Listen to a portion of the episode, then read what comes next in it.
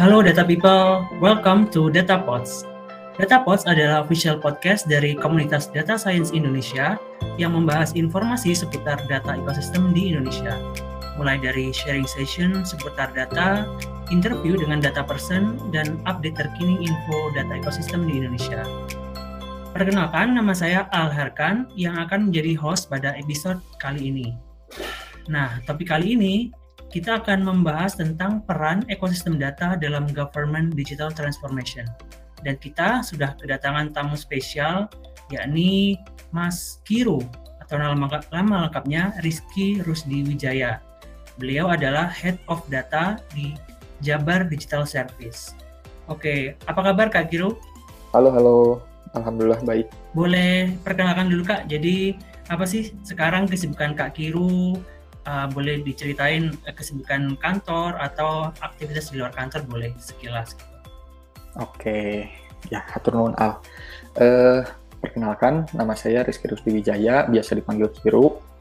Uh, sekarang kesibukan uh, di kerja, mungkin saya di Jabar Digital Service uh, sebagai Head of Data atau mungkin biasa disebut koordinator data uh, mungkin kesibukan di luar uh, nggak terlalu banyak, mungkin kayak olahraga aja sih. Oke kak. Nah sebagai head of data di Jabar Digital Service kak, uh, pertama-tama banget nih apa sih Jabar Digital Service itu dan bagaimana peran data analytics atau data ekosistem di GDS itu? Oke, okay.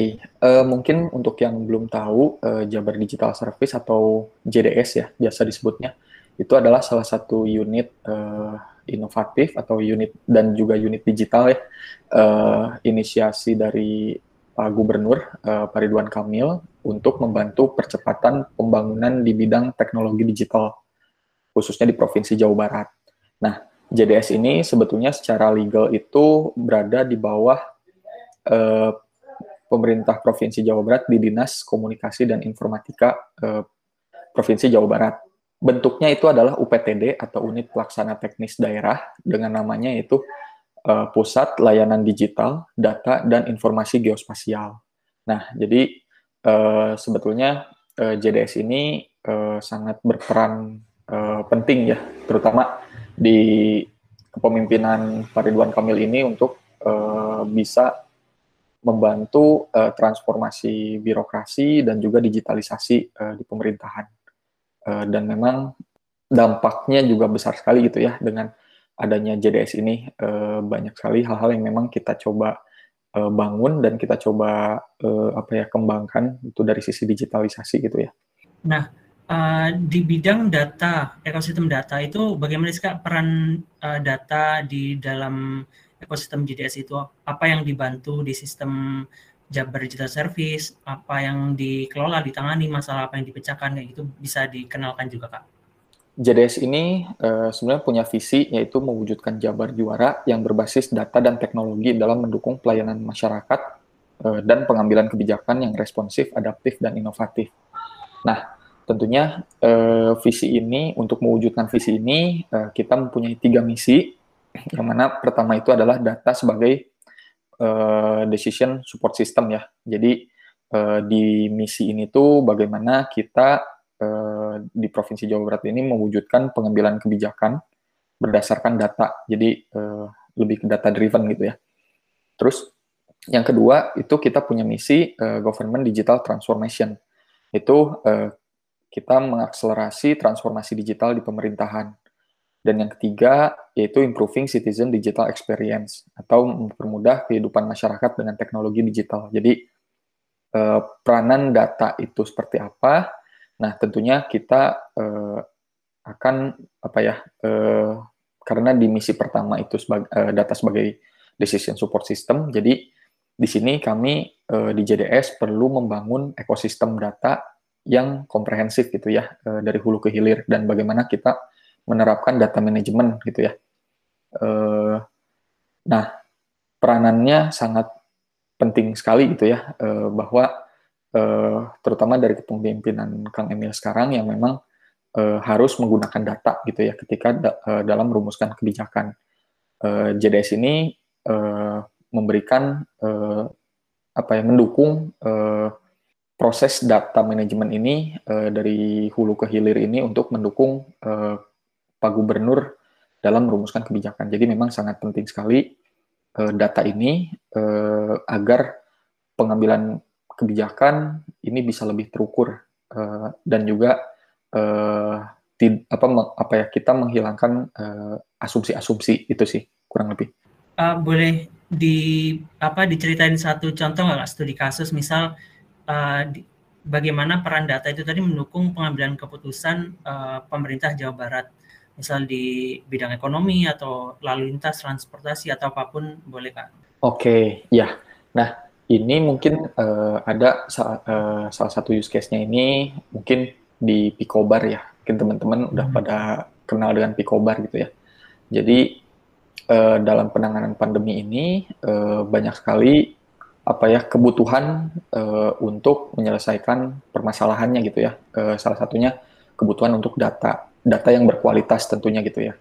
Nah ini juga uh, bagaimana uh, tim JDS ini kita melakukan analisis data berdasarkan data-data kasus COVID-19 gitu kan. Terus juga kita mencari data-data dari uh, open data dari eksternal, entah itu dari Facebook, Google, dan juga kita coba akses juga data-data traffic dari Waze gitu kan untuk kita coba analisis uh, evaluasi kebijakan eh, PPKM gitu kan itu salah satunya dan apakah PPKM ini uh, optimal atau tidaknya gitu ya efektif atau tidaknya itu kita bisa lihat juga dari uh, hasil analisis-analisisnya misalkan ketika ada kita menerapkan kebijakan PPKM di daerah gitu ya di terutama di 27 kota kabupaten yang di yang di provinsi Jawa Barat gitu ya.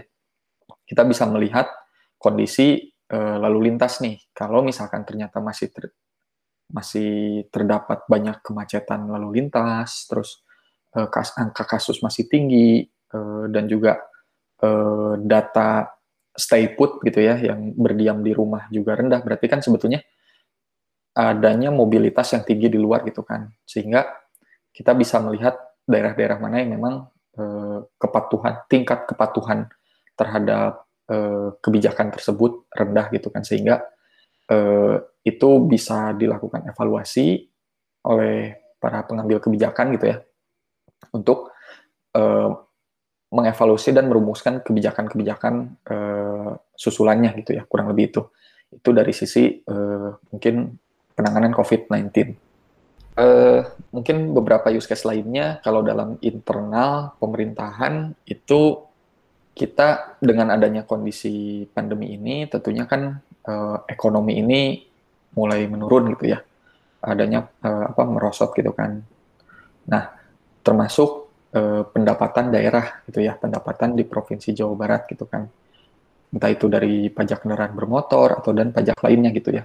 Nah ini bagaimana kita coba menganalisis, kita coba melakukan forecasting gitu kan. Kira-kira nih di tahun 2022 atau selebihnya gitu ya selanjutnya kondisi keuangan di Jawa Barat itu pen secara pendapatan itu seperti apa gitu kan. Uh, dengan uh, dengan memasukkan beberapa faktor gitu kan, uh, banyak faktor gitu kan uh, untuk melakukan forecast ini. Sehingga kita mendapatkan angka yang uh, cukup fit gitu ya dengan model uh, sehingga kita bisa mengantisipasi ketika misalkan adanya peningkatan uh, anggaran kebutuhan perencanaan anggaran gitu kan dan lain-lain sehingga kita bisa mengukur itu uh, lebih efek apa lebih efisien lagi gitu kan. Dinas-dinas mana yang misalkan strategis uh, anggarannya bisa uh, bisa disupport mungkin gitu kan. Ada yang memang dinas-dinas yang memang anggarannya bisa diefisiensikan. Itu itu untuk di internal uh, pemerintah provinsi Jawa Barat. Nah kalau uh, saya pelajari di websitenya ekosistem data GDS itu kan ada tiga program utama kayak ada Open Data Jabar, satu Data Jabar dan satu Peta Jabar. Nah itu bisa dijelaskan kak uh, fungsi atau perbedaannya dari satu sama lain dari tiga uh, service itu dan bagaimana selama ini tiga service itu membantu uh, pemerintah Jawa Barat maupun uh, masyarakat kayak gitu. Oke, okay, ya.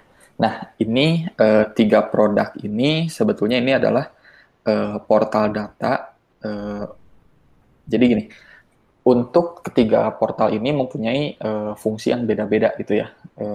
Dari satu data, uh, sebenarnya satu data ini adalah portal untuk berbagi pakai data, gitu kan, untuk di internal provinsi Jawa Barat. Jadi data-data yang disajikan ke dalam portal data Jabar ini adalah uh, ada tiga klasifikasi gitu ya. Kita punya uh, klasifikasi untuk data publik, ada data internal dan ada uh, data dikecualikan atau akses terbatas gitu ya.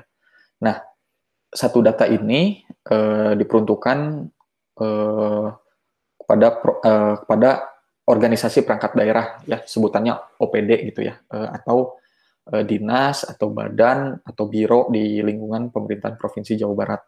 Jadi uh, memang ini membutuhkan hak akses gitu ya untuk uh, untuk uh, masuk ke dalam aplikasi sehingga data-data yang tersedia di satu data Jabar ini adalah yang memiliki klasifikasi data dikecualikan atau data terbatas gitu ya, akses terbatas dan juga data internal. Sebetulnya ada juga data publik gitu kan. Nah, data internal ini adalah data yang hanya bisa diakses oleh eh, perangkat daerah saja gitu kan. Jadi data-data ini yang masih belum bisa di-share kepada publik gitu ya uh, ada beberapa faktor kenapa belum bisa di-share ke publik. Bisa jadi datanya ini masih proses pengolahan. Datanya ini banyaknya memang eh, data-data yang uh, frekuensi pengeluarannya itu tahunan gitu ya. Jadi uh, belum uh, final untuk bisa dipublikasikan. Dan juga mungkin ada beberapa data-data yang sensitif itu kan yang memang tidak bisa di-share kepada publik. itu juga uh, yaitu uh, salah satunya di satu data gitu kan. Nah, untuk data-data yang uh, klasifikasinya publik atau yang sudah bisa diakses oleh publik itu uh, secara otomatis ketika di uh, di set uh, klasifikasinya publik di satu data itu otomatis muncul di open data. Jadi uh, open data ini semangatnya adalah uh, keterbukaan informasi publik gitu kan. Jadi data-data yang uh, tidak sensitif dan memang uh, layak untuk konsumsi publik itu kita tampilkan di open data. Jadi uh, khusus untuk satu data dan open data ini adalah data-data yang tabular gitu ya, atau berupa baris dan kolom. Nah, ada satu lagi satu peta. Nah, satu peta ini sebetulnya portal khusus untuk data-data geospasial. Jadi data-data yang memang mempunyai apa ya mempunyai ruang lah gitu ya mempunyai ruang. Misalkan ada data yang berupa uh, titik atau poin gitu kan terus juga data yang berupa uh, line dan juga data-data yang berupa poligon gitu kan. Jadi uh, dat baik itu data dikecualikan atau data internal dan data publik itu berada di portal satu peta. Dan di satu peta itu bisa diakses oleh publik dan juga bisa diakses oleh internal pro, uh, pemerintah provinsi Jawa Barat gitu ya dengan menggunakan aksesnya. Jadi ketiga portal ini uh, bermanfaat bermanfaat banget lah ya buat uh, para buat masyarakat gitu kan dan juga buat uh, pemerintah provinsi Jawa Barat untuk bisa uh, mengakses data-data uh, karena uh, sebelum kita melakukan apa ya sebelum kita development ke fase development gitu ya uh, pada saat uh, di fase research gitu kan. Banyak sekali yang kita temukan permasalahan-permasalahan di lapangan ya terutama terkait uh, dengan data gitu kan. Jadi kayak misalkan data itu sebetulnya ada gitu kan. Cuman adanya tuh di mana-mana gitu ya tersebar gitu kan. Dan OPD pun mencarinya juga ke mana-mana gitu kan. Padahal sebetulnya uh, ya dengan adanya portal ini cukup untuk mencari di portal ini. Nah, uh, terkait beberapa data yang sifatnya publik dan bisa diakses uh, oleh masyarakat umum tadi itu, Pak. Nah, itu sejauh apa sih pemanfaatannya data-data publik tadi itu untuk uh, untuk masyarakat? Mungkin bisa dilihat dari seberapa besar, seberapa banyak yang mendownload, kemudian dimanfaatkan oleh masyarakat untuk apa aja, misal untuk penelitian atau skripsi atau tesis teman-teman di Bandung atau adakah use case lain yang dimanfaatkan dari satu data ini, Pak? Ya, uh, sebetulnya uh, sekarang ini kita uh, secara paralel uh, kita mulai uh, peng pengayaan konten datanya ya. Jadi uh, saat ini tuh kurang lebih per minggu kemarin itu kita punya sekitar 1.700 dataset gitu ya yang ada di Open Data. Nah, ini pun kita masih uh, kita menerima feedback juga nih dari publik. Uh, kita ada fitur untuk request dataset gitu ya di Open Data. Hmm. Jadi kita menampung kebutuhan-kebutuhan masyarakat uh, terkait data nih gitu kan. Masyarakat sebenarnya butuh data apa aja. Nah, secara pengunjung sebetulnya secara akses ya uh, saat ini tuh udah mencapai sekitar 10.000 dengan rata-rata per uh, dalam dua minggu terakhir ini ada sekitar 400 yang mengakses. Jadi memang uh, secara apa ya uh, pengunjung kita masih sedikit nih dan ini juga kita masih terus uh, improve uh, sosialisasi terkait open data ini. Dan uh, apa sih kebermanfaatannya? Jadi uh, ternyata kita menggali banyak juga nih informasi dari masyarakat bahwa data-data ini dipakai di berbagai kalangan juga ya. Kayak misalkan uh, dari dari akademisi gitu kan uh, dipak uh, ada banyak juga researcher yang request data uh, terkait uh, dari sektor ekonomi, sektor kesehatan uh, untuk uh, untuk apa ya mendukung risetnya ya dan juga ada beberapa mahasiswa yang memang untuk kebutuhan uh, skripsi juga gitu kan. Jadi uh, banyak banyak banget juga untuk uh, segmen mahasiswa. Nah, selain itu juga ada beberapa orang uh, yang dikategorikan sebagai uh, bisnis gitu ya yang atau yang melakukan usaha gitu kan ada beberapa dataset juga yang dibutuhkan uh, dan didownload oleh para pelaku usaha ini uh, untuk improvement uh, usaha mereka gitu ya kayak misalkan mencari peluang usaha mereka itu seharusnya di mana aja nih di kota mana aja yang memang uh, potensinya besar gitu kan uh, baik itu di sektor perkebunan perikanan atau bahkan yang uh, produk digital juga gitu. Itu uh, banyak juga yang mengakses. Selain itu juga dari uh, media. Nah, dari media pun itu ada beberapa yang memang uh, mengakses dan uh, meminta datanya juga gitu ya. Uh, dari media ini kayak untuk kebutuhan uh, rilis media mereka gitu kan, uh, bagaimana uh, mendukung apa ya uh, fakta-fakta di lapangan seperti apa gitu kan ya untuk kebutuhan konten media mereka gitu.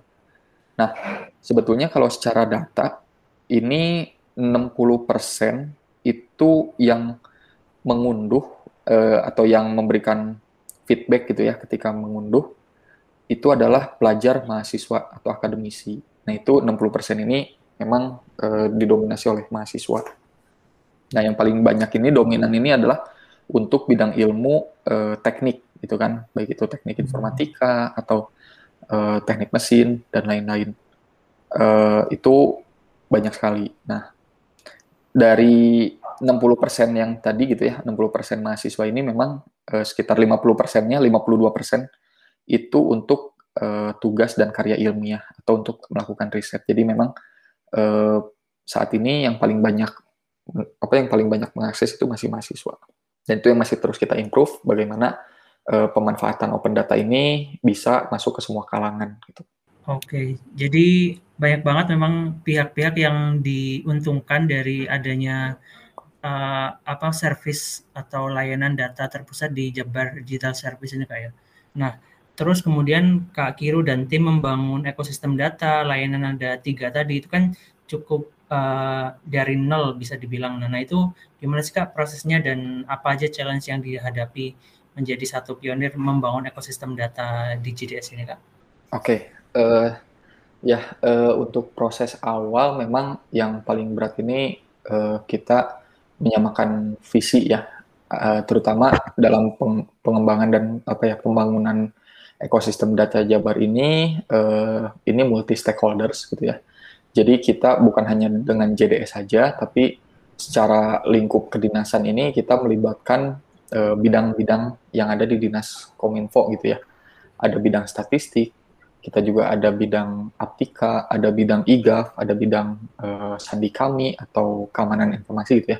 Dan juga ada uh, bidang uh, komunikasi dan informasi publik gitu. Jadi semua bagaimana kita koordinasi dari semua bidang ini uh, untuk menyamakan uh, visi uh, ekosistem data Jabar sehingga ketika kita udah satu visi ini, nah ini yang challenge-nya adalah menyamakan visi gitu yang pertama. Yang kedua itu adalah challenge-nya ketika uh, kita mulai uh, sosialisasi ke dinas-dinas gitu ya atau ke perangkat daerah. Nah ini pun uh, banyak banyak banget uh, challenge-nya gitu ya dari ada beberapa OPD yang resisten terhadap uh, apa uh, transformasi birokrasi ini gitu ya terkait apa resisten terhadap digitalisasi ini gitu kan yang memang mungkin sudah nyaman secara uh, business as usual gitu ya. Uh, nah itu juga challenge sendiri gitu ya bagaimana kita mengubah uh, behavior mereka gitu kan. Uh, itu dalam proses perjalanan gitu ya. Terus kita coba uh, discovering uh, datanya yang ada di setiap perangkat daerah gitu kan. Ternyata kualitas datanya juga masih uh, perlu diperbaiki nih gitu kan.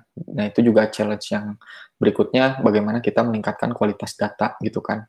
Sehingga uh, secara paralel uh, pengembangan aplikasi uh, dan juga uh, peningkatan kualitas data ini harus uh, berbarengan nih. Dan kita juga harus ngejar gitu kan dengan banyaknya jumlah data di Jawa Barat gitu kan. Uh, kita terbatas dari resource juga gitu kan. Uh, sehingga uh, kita perlu perlu set target nih kita yang memang uh, paling realistis gitu kan. Karena sebetulnya uh, kita ini kan membangun produk ya, uh, membangun layanan.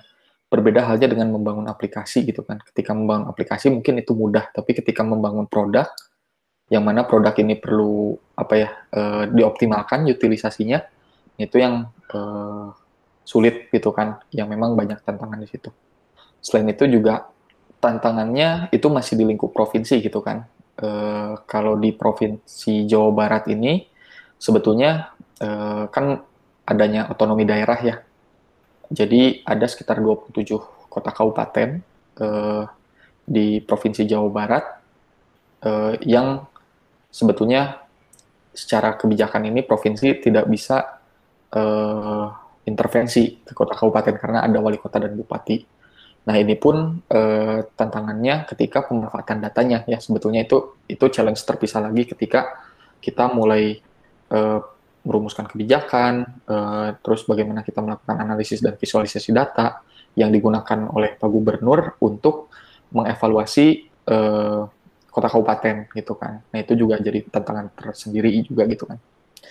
Nah tapi eh, ya mungkin karena kita juga udah satu visi nih gitu ya di JDS dan di Diskominfo ini sehingga sebetulnya uh, obstacle-obstacle tersebut bisa ditangani lah gitu ya walaupun mungkin uh, butuh waktu gitu kan sampai akhirnya sampai saat ini uh, terbukti bahwa uh, ekosistem data Jabar ini menjadi uh, mempunyai peranan yang uh, vital nih uh, di provinsi Jawa Barat. Jadi kan sebenarnya yang jadi tantangan itu sebenarnya ada tiga aspek ya uh, kalau dirangkum gitu kan. Aspek dari teknologinya gitu kan. Challenge-nya ini adalah uh, karena di pemerintahan ini kita tidak bisa secara fleksibel uh, melakukan pengadaan infrastruktur gitu ya. Perlu ada proses uh, anggaran yang mana uh, apa perencanaan anggaran ini yang dilakukan satu tahun sebelumnya gitu. Jadi nah itu tantangannya adalah bagaimana kita memproyeksikan atau apa ya me, merencanakan kegiatan di tahun depan itu lebih spesifik uh, ke arah mana nih objektifnya gitu kan sehingga uh, kita coba uh, target pengadaan di tahun depan itu untuk uh, infrastrukturnya seperti apa. Itu dari sisi teknologi itu kan. Terus dari sisi uh, regulasi nah ini juga sebelumnya kan sebetulnya kita uh, dulu itu udah ada nih uh, perda yang terkait uh, satu data pembangunan, tapi memang uh, per, perdanya ini tuh uh, kalau nggak salah udah tidak aktif dan sekarang kita lagi coba menyusun regulasi baru nih untuk uh, cuman levelnya pergub gitu ya peraturan gubernur terkait tata kelola data gitu kan. Berikutnya ini adalah aspek uh, people-nya. Nah ini yang tantangan paling besar itu ada di people karena uh, kekurangan SDM terkait uh, apa ya data talent gitu ya di provinsi Jawa Barat gitu ya baik itu yang uh, PNS dan non non PNS uh, itu juga berdampak terhadap apa ya progres uh, implementasi satu data di Jawa Barat itu sih. Jadi uh, perlu ada pelatihan, perlu ada terus peningkatan kualitas SDM-nya gitu kan uh, di seluruh dinas gitu ya terutama itu sih. Jadi dari regulasi, people sama teknologi cukup challenging juga kayak. Oke, okay, dan itu tadi di awal tadi juga sempat disinggung soal bagaimana data ekosistem layanan data ini mendukung misi data for decision support system. Nah, kemudian tentang misi kedua Kak, yang mendalami misi kedua yang terkait government digital, transformation. Nah, dalam beberapa tahun terakhir itu digital transformation pemerintahan apa aja sih Kak yang udah diwujudkan di GDS itu? yang mungkin uh, bisa juga terkait dengan data atau uh, di luar itu. Oke, okay. nah ini uh, lebih ke uh, bagaimana JDS ini mengakselerasi transformasi digital pemerintahan. Jadi sebetulnya kita mendigit apa ya uh, digitalisasi uh, layanan publiknya gitu. Jadi uh, kita coba akses nih layanan-layanan publik yang memang uh, kewenangannya di provinsi Jawa Barat gitu ya, pembayaran pajak gitu kan, terus bagaimana layanan publik untuk uh, aspirasi masyarakat gitu kan dan lain-lain sehingga kita uh, di JDS ini uh, develop uh, produk yang namanya Sapa Warga. Nah, sebetulnya visi dari Sapa Warga ini uh, ingin menjadi uh, super apps lah ya untuk seluruh layanan publik di pemerintah provinsi Jawa Barat gitu ya. Dari mulai uh, apa ya komunikasi dengan masyarakat gitu kan. Uh, bagaimana bisa mengcapture uh, aspirasi dari masyarakat, juga uh, layanan-layanan publik lainnya kayak pembayaran pajak, terus juga layanan kependudukan dan lain-lain itu ada di uh, Sapa Warga. Jadi uh, selain itu juga itu untuk layanan publik gitu ya, dan juga untuk layanan pemerintahannya pun uh, bagaimana kita uh, berusaha untuk ada proses surat menyurat nih gitu kan di pemerintahan provinsi itu atau di seluruh pemerintahan lah. Nah ini bagaimana kita mendigitalisasi eh, proses surat menyurat atau terus juga proses disposisi ketika ada instruksi dari pimpinan gitu kan eh, sehingga itu bisa dilakukan secara digital. Jadi eh, itu sih eh, untuk yang misi kedua gitu ya beberapa contoh eh, produk yang memang sedang kita bangun. Salah satunya juga eh, Picobar juga kan sebenarnya masuk ke eh, mengakselerasi transformasi digital pemerintahan itu ya. Bagaimana pemerintahan bisa memberikan informasi kepada publik eh, melalui digital. Menarik kak. Jadi uh, itu tadi juga sekaligus menjawab uh, pendalaman terkait misi yang ketiga soal improving citizens digital experience gitu kan. Jadi yang mulai dari desa digital, sapa warga, Picobar itu tadi juga uh, tak hanya menjadi apa proses dari pencapaian misi digital transformation pemerintahan tapi juga um, mengembangkan pengalaman digital dari warga atau masyarakat Jawa Barat. Oke Kak. Terus uh, pertanyaan terakhir nih Kak, salah satu uh, terakhir. Uh, bagaimana sih rencana JDS ke depan dalam bidang ekosistem data? Itu apa mungkin akan meningkatkan layanan yang lain atau ingin membuat service atau produk uh, tambahan lagi ataukah ada uh, visi atau tujuan yang lain yang ingin dikembangkan di rencana ke depan ini, Kak? Oke, okay. Uh, untuk ekosistem data Jabar uh, sebetulnya bukan hanya tiga aplikasi ini ya, tiga produk ini. Uh, ini sebutannya mungkin portal data Jabar ya, yang tiga produk ini. Sebenarnya ada beberapa layanan lainnya gitu ya. Kayak uh, sebenarnya kita punya sebutannya adalah core data platform. Jadi sebenarnya ini uh, platform data engineering uh, yang mana mulai uh, apa ya prosesnya itu uh, banyak banyak banget lah ya dari data integration gitu kan terus juga kayak data apa pengelolaan data storage-nya gitu kan. Uh, di sini juga kita apa ya uh, mengambil banyak data. Salah satunya data-data yang uh, sifatnya uh, real time dan juga mendekati real time ya. Kayak misalkan data-data dari IoT data-data dari uh, API dan lain-lain. Sehingga kita simpan ke uh, ada kita simpan ke data lake kita juga ada disimpan langsung entah itu ke data warehouse atau data mart gitu ya. Jadi pengelolaan uh, apa ya data storage-nya. Setelah itu juga kita mengelola data security-nya gitu kan.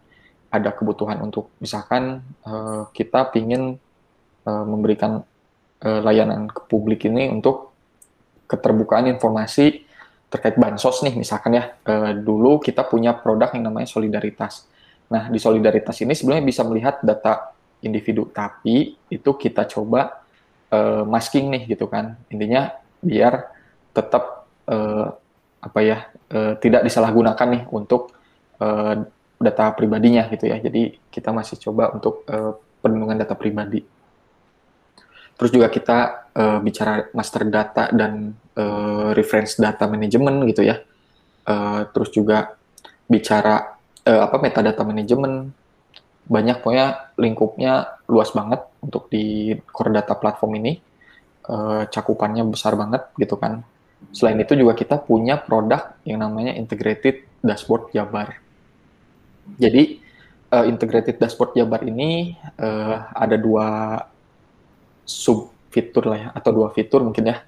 Kita ada citizen ada executive dashboard juga ada citizen dashboard. Jadi uh, citizen dashboard ini adalah uh, dashboard yang kita sajikan untuk publik. Salah satunya yang masuk kriteria citizen dashboard ini adalah uh, dashboard Picobar uh, mungkin bisa dibuka di web Picobar uh, slash data gitu ya. Di situ kita tampilkan uh, perkembangan data-data terkait uh, COVID-19 dan juga uh, urusan lainnya gitu ya. Selain itu juga kita ada executive dashboard. Nah ini executive dashboard juga uh, penggunanya itu dari pimpinan level tertinggi ya, dari Pak Gubernur, terus juga untuk Pak Wakil Gubernur, untuk Pak Sekda gitu kan juga untuk uh, Bapak Ibu asisten daerah juga gitu ya, uh, asisten asisten as, asisten daerah, kemudian juga untuk para kepala dinas dan juga untuk para kepala bidang ya sampai uh, kurang lebih itu. Jadi itu produk dashboard yang memang kita customize gitu ya. Kita custom uh, kita bikin platform sendiri. Nah, ke depannya harapannya memang uh, kita pingin produk-produk ini semuanya bisa dioptimalkan, digunakan dan kita coba mengembangkan juga beberapa fitur yang memang sesuai dengan kebutuhan pengguna gitu ya. Uh, kita juga berusaha untuk uh, user centered design gitu ya, misalnya kita coba uh, user centric gitu kan, uh, dan juga kita uh, pingin uh, coba mencari permasalahan-permasalahan baru yang memang uh, itu perlu kita solve melalui uh, produk digital. Itu sih. Jadi visinya uh, kita masih tetap bahwa data ini menjadi uh, sumber dalam pengambilan keputusan dan perumusan kebijakan. Sehingga di ekosistem data Jabar ini semua data uh, berkumpul dan uh, apa ya sebetulnya mungkin uh, banyak transaksi di dalamnya lah gitu ya banyak banyak pertukaran data dan lain-lain. Jadi harapannya ke depan pun kita ingin mengembangkan semacam apa ya data exchange eh, data exchange layer gitulah tapi untuk di lingkup pemerintahan provinsi Jawa Barat. Oke, terima kasih Kak atas waktunya. Terima kasih sudah sharing dan teman-teman kita, kita sudah mendapatkan cerita bagaimana Kak Kiru dari Head of Data di Jabar Digital Service telah uh, membagikan bagaimana best practice dia menghandle ekosistem data di DDS, kemudian uh, bagaimana sih challenge dan solusi yang sudah dikembangkan dan bagaimana rencana pengembangan ke depan. Terima kasih atas waktunya Kak Kiru, semoga sukses terus uh, dengan Jabar Digital Service. Untuk teman-teman, terima kasih bagi yang sudah mendengarkan Data Pods episode ini. Bagi yang ingin memberikan saran, feedback, atau rekomendasi data person untuk kami undang wawancara berikutnya, bisa mengirimkan email ke datapods at datascience.or.id. Dan jangan lupa ikuti terus Instagram DSID at Data Science Indonesia.